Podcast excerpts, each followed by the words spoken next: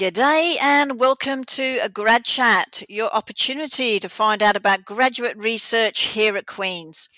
My name is CJ the DJ, and I am your host for this week's Grad Chat. Of course, a show like this could not happen without the support of the School of Graduate Studies and CFRC, so thank you very much to both of them. Now, if your mates missed the show at any time, you can download the podcast the next day on either iTunes, Google Podcasts, or Stitcher, so no excuse not to hear what our awesome students and postdoctoral fellows are doing. Just as, as a reminder, the clarity of the recording isn't quite as good as when we can do it in the studio, so our apologies apologies there, but uh, we will do our best. And uh, luckily, we've got on today Suyin, who also helps with all the editing for us each week. So she's going to be getting it together as best she can with what we've got to offer. So thank you, Suyin. So on that, then, I better introduce you to a group of students who formed a little group called Scholars of Colour at Watson Hall. So I'd like to introduce you to PhD students in English language and literature. We have Safa Musad, Jordan Lane and Suyin Olgin, and a recent graduate from the, our history department, Dr. Aprajita Sarkar. Welcome to Grad Chat, you guys. Thank, Thank you. you. Thanks for having us. Yeah. You're very welcome. And it's really nice to call one of you doctor right now. So well done. and the, the, th- the, other three of you is not too far away for you either. So looking forward to saying that to you. Before we actually talk about your group, maybe you can each tell me a little bit about your history and how that has impacted some of the work that you've been doing. So, Suyin, do you want to get started? All right. So for me, as you know, I worked on Victorian literature and food and masculinity in children's literature as well. So this group and these discussions and learning from my colleagues and the research has helped me understand and apply all of these concepts in my teaching and in my own research. So I have learned to have these discussions about race and empire and all of those politics to really introduce new perspectives in how we read the depictions of the other in Victorian literature, the depiction of the racial other specifically. And in my own work with vampire literature, there are references to uh, their politics involved when it comes to that idea of heredity and the blood. And it is important for me to introduce these new perspectives that I have learned in my work with the group and from my colleague to be able to expand that worldview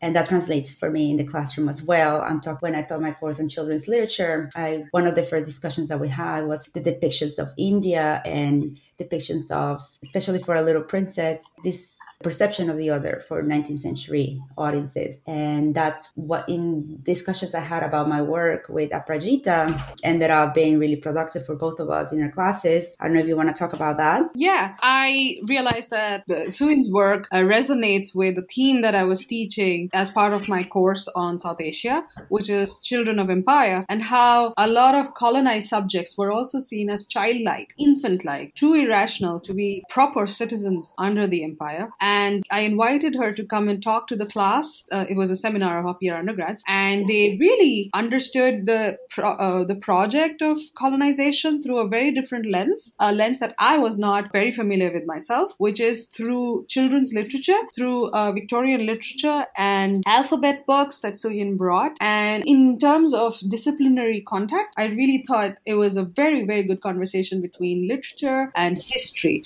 And together it, it just it was one of the best classes in the entire semester. So yay. Oh i have fun. But your class and your approach too helped me understand the depiction of masculinity in india and, and colonial mm-hmm. masculinity. And that also helped me understand and learn about the, the politics and the relationship between india and, and britain during the time and onwards so it has really informed the way that I approach these depictions of India in my own classes. I can I can bring up that history that I learned from your class and your students. So that's great. Thank you. That's fantastic. And what about you, Jordan? So uh, I've had quite the experience throughout my degree. My research focuses on Caribbean literature, particularly some Jamaican novelists and the way they talk about religion and superstition and the way they explore that. But it's sort of developed as well into a, you know a, a discussion a, a lot of things that are affecting the world right now as well, right? So it's affecting like the Black Lives Matter movement, for example, things like that. They tie together a lot of different areas of, of discussion in my field, post colonial studies, Black studies in literature. So that's my area. And I've managed to to teach a lecture course on transnational way we understand not only the black rights movement, but black life in general and the way it confuses and is impossible to to to to, to hold down. And that unsettling nature of of this vastness of black culture is something I tried to address with my students in my course English 271. So it's part of my life, it's part of my identity, it's part of my cultural identity, it's a part of the work that I do. And you know, that was one of my opportunities to interact there. But we, there was also lots of other opportunities. I had the chance to talk with a lot of other scholars in Black studies and in, in religious studies, and I also guest lectured for uh, for a religious studies class. So there's a lot of connections that can be drawn here. That's fantastic. That's really really good. And what about you, Safa? So my my research is interested in Muslim youth and their identity construction and particularly the Muslim youth of the 1.5 and second generation, so children of immigrants. I'm looking particularly at this group of, or at this generation, because they grew up in the shadow of 9 11. So they don't know a world prior to that. And then 9 11, of course, instigated the global war on terror, which is still on, and that generated uh, anti racist and Islamophobic rhetoric, which is again still ongoing. And it dictates the way Muslims and Muslim communities have been discussed on mainstream media. So, how have these young children who are now developing their own identities and in their process of maturation, how are they dealing with that, with getting that constant scrutinized political and social gaze? So, I'm interested in the ways that they have been uh, forming and shaping their identity and how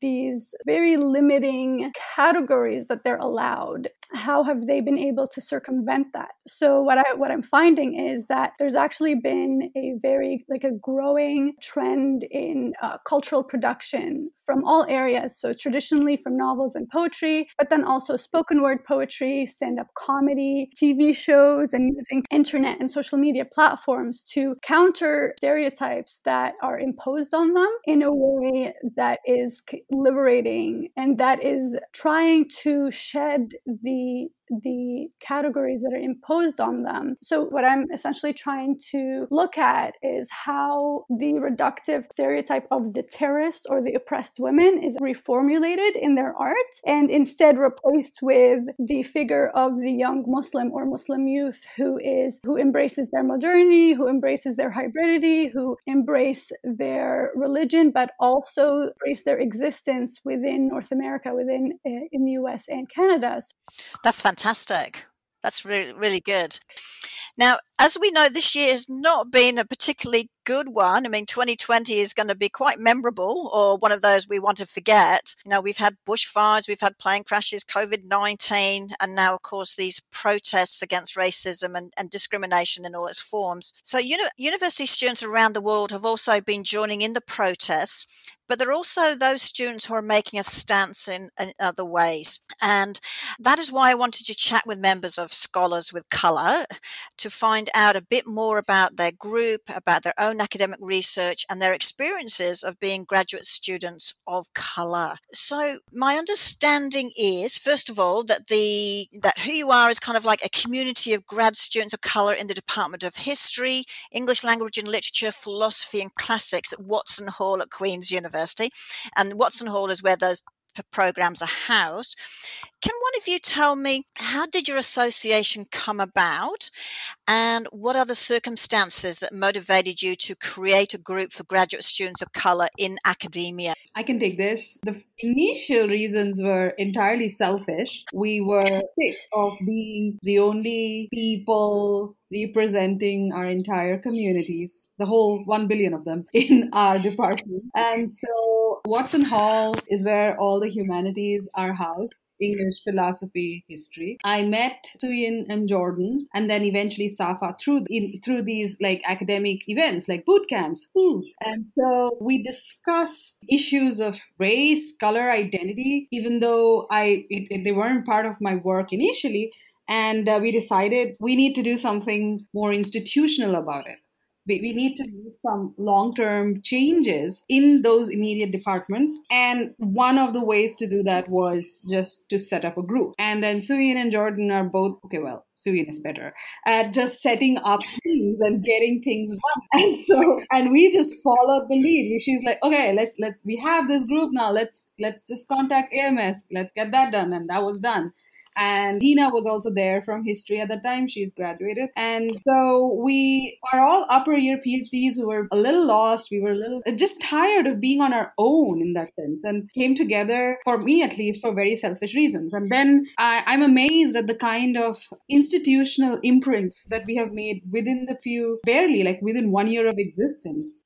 Well, that's that's always a good reason sometimes, right? And we have to do it by what our guts are telling us, saying, well, this isn't available, so let's let's do it for ourselves. Can I ask what is the background of everybody and why you why you think you need to be a part of this group or you felt you needed a group like this? Well, for me, I've been at Queen's for basically all of my degrees, but undergrad and, and graduate experience are, are just completely different. In graduate school, mm-hmm. there's obviously that, you know, pressure of, you know, academia and, and, and scholarly work and all of that, but then not being in an environment that that completely i guess embraces you or or even acknowledges your existence can be very detrimental to a to our work and our progress and to our just own self-worth and, and mental health. So in our departments we went through the cohorts and we found that each cohort has basically one or two like person or people of color. And that can be very alienating and, and you know sometimes it's it's not intentional. It's not always intentional but it can mm-hmm. be very alienating. So for me, when I was in, I think it was probably second year of my PhD, I had known um, Suyin.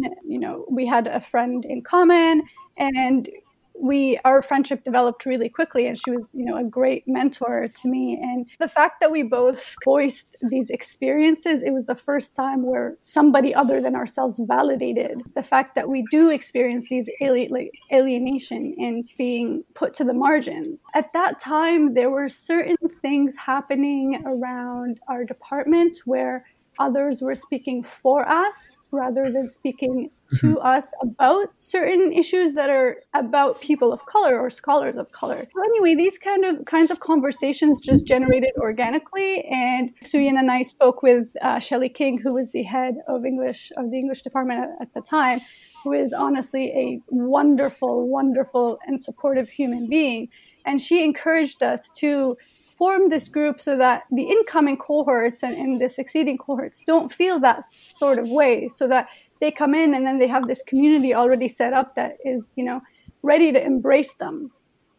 Right. So you talk about this alienation. Are you talking about alienation as a graduate graduate student in general because we always have this thing that say Queen's is very undergrad centric, even though they are trying to say that, and we all know how important the grad student it is, or is the alienation more of as you said, your voice as a grad student, but a grad student of color is not heard in the same way? Definitely both. There's always that just I guess it just seems like it's the just the natural or normal thing that graduate students, in a way, it's sometimes even self-inflicted. We self-isolate because we're very dedicated and we're just you know put our heads yes. in the book and we're just you know. But then there is definitely that added degree of like Aprajita said, being the only person representing your community. Yeah, right. And so, what sorts of conversations would you like to initiate through your initiative of this I think I can take I can take this one. I think the group has a very open perspective. It has so we have so many different members with so many different concerns from their from their own perspective as individual scholars, but also their national perspective or their their international perspective, right? But the kind of conversations that I think we we want to to to get started are, are conversations about uh, about what makes uh, someone feel included in their in their departments, what right. uh, what are the areas that willingly or, or unwillingly or, or on purpose or not on purpose, where those areas of exclusion exist and, you know, and, and how we can help break them down. I think those are the sort of conversations that we have. And we, we want to do that in whatever, whatever way we can, but it's also something that we're doing naturally as graduate students, right? As, mm-hmm. Right. researchers and as as as teachers and as, scholars. These exclusions and inclusions that we're sort of negotiating and breaking down in a more abstract sense we're also trying to do that in a in a very practical, you know, literal sense. I guess it's also a, a, question of visibility, right? Where we're sort of making ourselves visible, and our visibility assures people not only that we are very capable and we are very straight, you know, and we do have uh, an eye towards what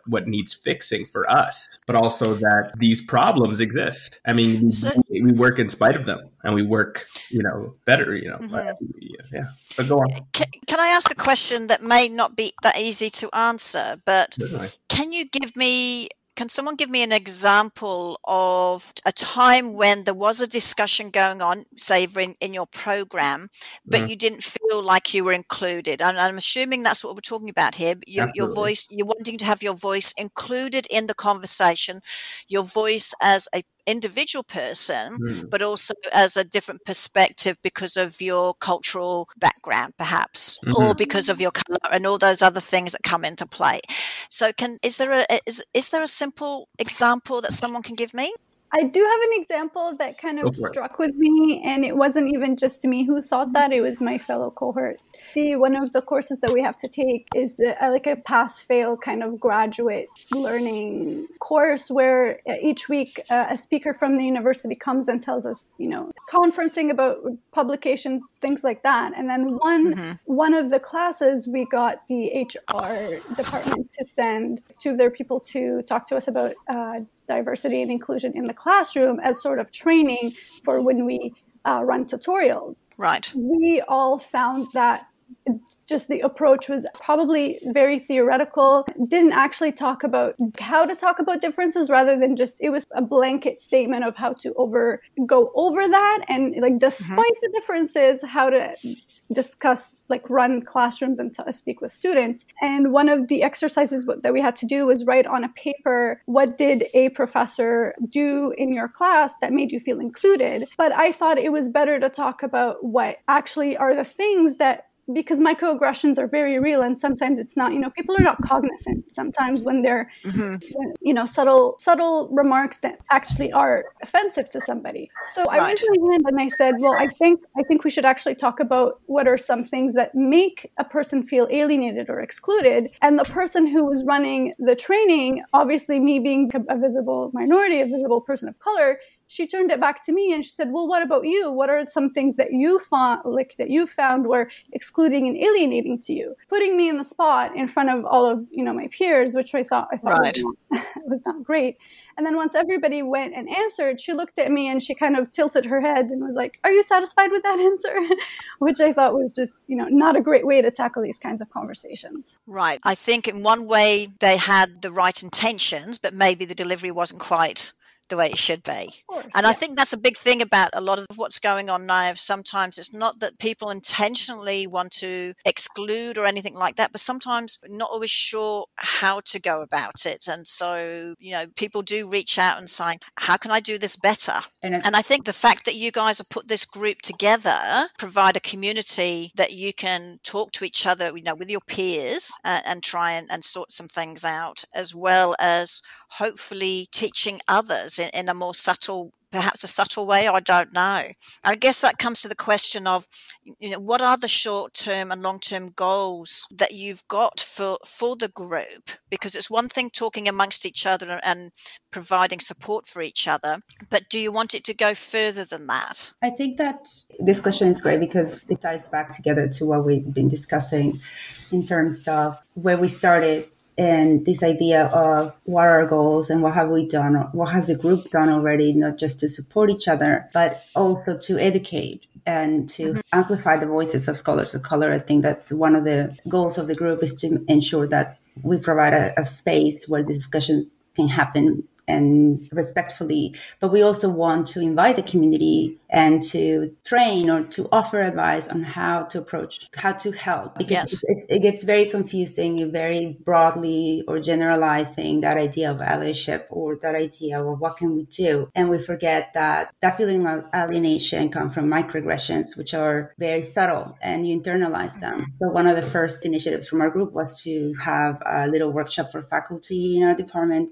talk about what microaggressions look like, most Right. specifically racial microaggressions, and how we cannot just generalize the approach to mental health as if it was it affects everybody the same way. So we also talk Yes. about how to identify what can we do to help students of color deal with mental health because there is stigma, but there's also more cultural stigma for certain students when it comes to mental health. Right. So we facilitated those discussions. And what helped, I think, and Safa brought up the support from our head and Dr. King. It was about giving us the voice and giving, uh, helping us convey those messages ourselves, teaching us the tools rather than speaking for us. I think that is Right. very important.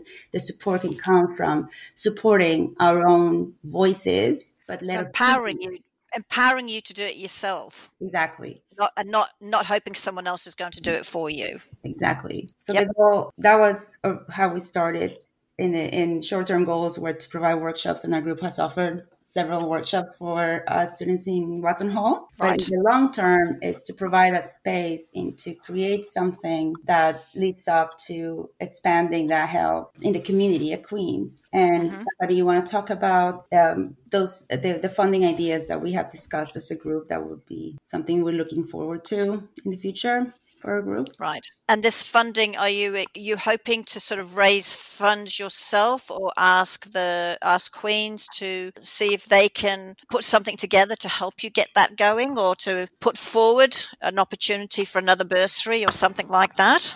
We were lucky to be got funding for the first year with the yeah, inclusive community fund. Yeah, so shout out to whoever gave us money. Yay! But um, not sure if we get it like next year too. But yes, that would be something that we'll keep applying to that fund. We need to also raise funds ourselves, autonomous from Queens, because I guess that's that'll just give us a little bit more autonomy when it comes to some of the issues that we can raise. I'm just going to give back as an example of the kind of ga- gaps that we are tr- trying to fill. When I joined in 2014, the kind of TF training and TA training that we got was Yes. how do you handle a student? How do you handle a, a controversial subject? Da da da da.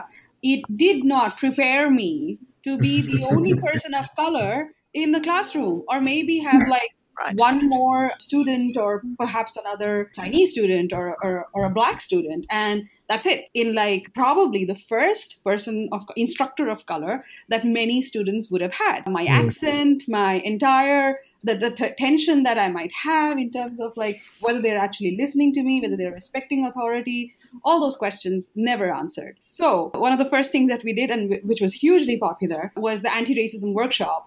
As, as a like, and, and giving students tools to handle a race as a topic, but also uh, how to handle tense conversations around identity, how to handle a disruptive student, and also how to be a, a more confident uh, instructor or a TA when it comes to uh, if you if you if you face issues of color identity in front of you or, or even gender. Yes. Right. So that that right. workshop was a huge success, and it was a one-off for the history department in 2018. In 2019, we as a group sort of organized it again, and Right. hopefully by next year, which is like this fall, if things turn out fine, it should be something that should be routinized within English and history, at least, if not philosophy. Well, that's great. I mean, to, to me, that's a, a great way of your group, like you said before, you're there to support each other, but also to help educate. And, and if you can bring to the fore these sorts of workshops or classes that you, you need Yeah. to help help you also in your own work, that's fantastic. And I, I take my hat off to you to putting it forward for, for particularly your two programs to start with, and then it can go further from there. Thank you. Thank you. Yeah. It's just important to really mention that th- those funds, the Queens Inclusive Community Fund, and all of those available opportunities for these type of projects were very Mhm. helpful for us too. We got departmental support as well, but those funds were used specifically for the purpose of educating, creating these workshops, opening them up, having that community not just in the educational part, but also in the social part, and providing that space for new students, for international students, for students of color. Those funds really help groups like ours to be able to open up these opportunities for everybody and and create these spaces because otherwise we would have had to we would have had to advertise our own uh, fundraiser even before the, the, creation of the group right we would have to mm-hmm. advertise right. our own fundraising have our, have our own events and there would be there would have been so many more headaches mm-hmm. had we mm-hmm. not received this uh, the extra important bursary and it's pretty important that these bursaries exist and that we sort of encourage their their continued existence because they help shore up areas that the university can't necessarily help in or can't necessarily see. You? Well, you're, you're, right. And these initiative funds, I like to call them the initiative funds, and some of them are actually called that, are, are for exactly this because we know our student population has some great ideas, but they just need a little bit of support to get things started and then they can take it from there. And you've clearly shown that in your group with, you know, a couple of initiative awards and things that you've been rec- that you've received that you've been able to do so much already just in one year.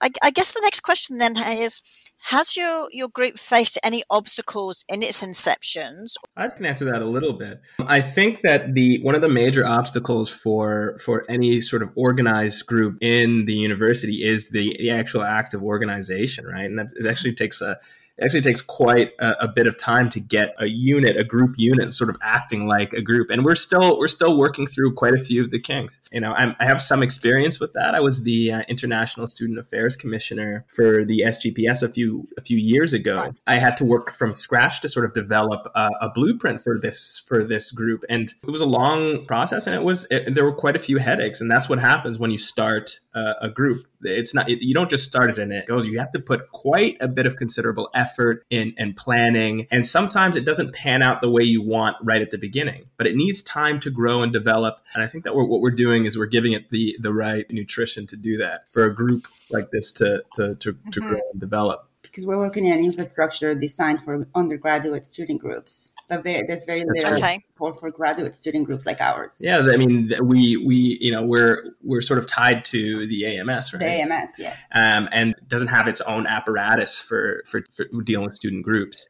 So we use right. the AMS, the AMS sort of model, but it, there's still we're still learning the shape of what this group is, and you know where it's going to go and what's it going to when it's going to do. So it's it's exciting, but it's also a little bit. There's always going to be challenges to. Well, know, one of, one of the challenges I would imagine you've already thought about is succession because you're all mm-hmm. towards mm-hmm. the end of your PhD, and of course, Aprajita has already concluded or finished, defended. Um, so, have you thought about that in your planning of who takes over once you've graduated? To be honest, I am worried about the mental overload people of color, students of color already face. If I, am an international student, I already have that worry, uh, financial, uh, um, they're trying to finish on time with a closed library. So, I have, for instance, not been able to mobilize that many people in history. They come for the event friends they know the group exists but right. for them to take an entirely like this this the, the role of of actually coming up create with events creating posters creating a timeline i'm a little worried and in the long term we need to th- think about mental health and are we overburdening ourselves with the, with the kind of labor that we are assuming that we can do for this group. Like for me, the group was therapeutic. It may not be for another student. It may right. be like they don't they just don't have the mental capacity right now to think about mm-hmm. something. So we have also had periods where I'm just like I can't I can't do anything right now. I'll get back to you. And I'm hoping that students will mobilize themselves and come in when they feel the need. So that's my belief. And as of now, Safa is there holding fort, and uh, we, I just have to find one person from history to take it on. Yeah. Yes. Okay. Oh, guys, sorry, we're going to have to call it quits because, as we know, we've come to the end. It's been aw- awesome chatting with you all. So, Safa, Jordan, Suyi, and Aprajita, thank you so much for coming onto the show. I really do appreciate it, and I just want to say best of luck with the continuance of your group, Scholars of Colour in Watson Hall because I think that is fantastic what you've been doing and I'd like to see it keep going. So well done to all of you on that. So that's it, everyone. A Another week of Grad Chat sadly comes to an end. Don't forget you can download the show tomorrow from either iTunes, Google Podcasts, or Stitcher. Just type in a Grad Chat. Until next week, this is CJ the DJ signing off with a big hooray.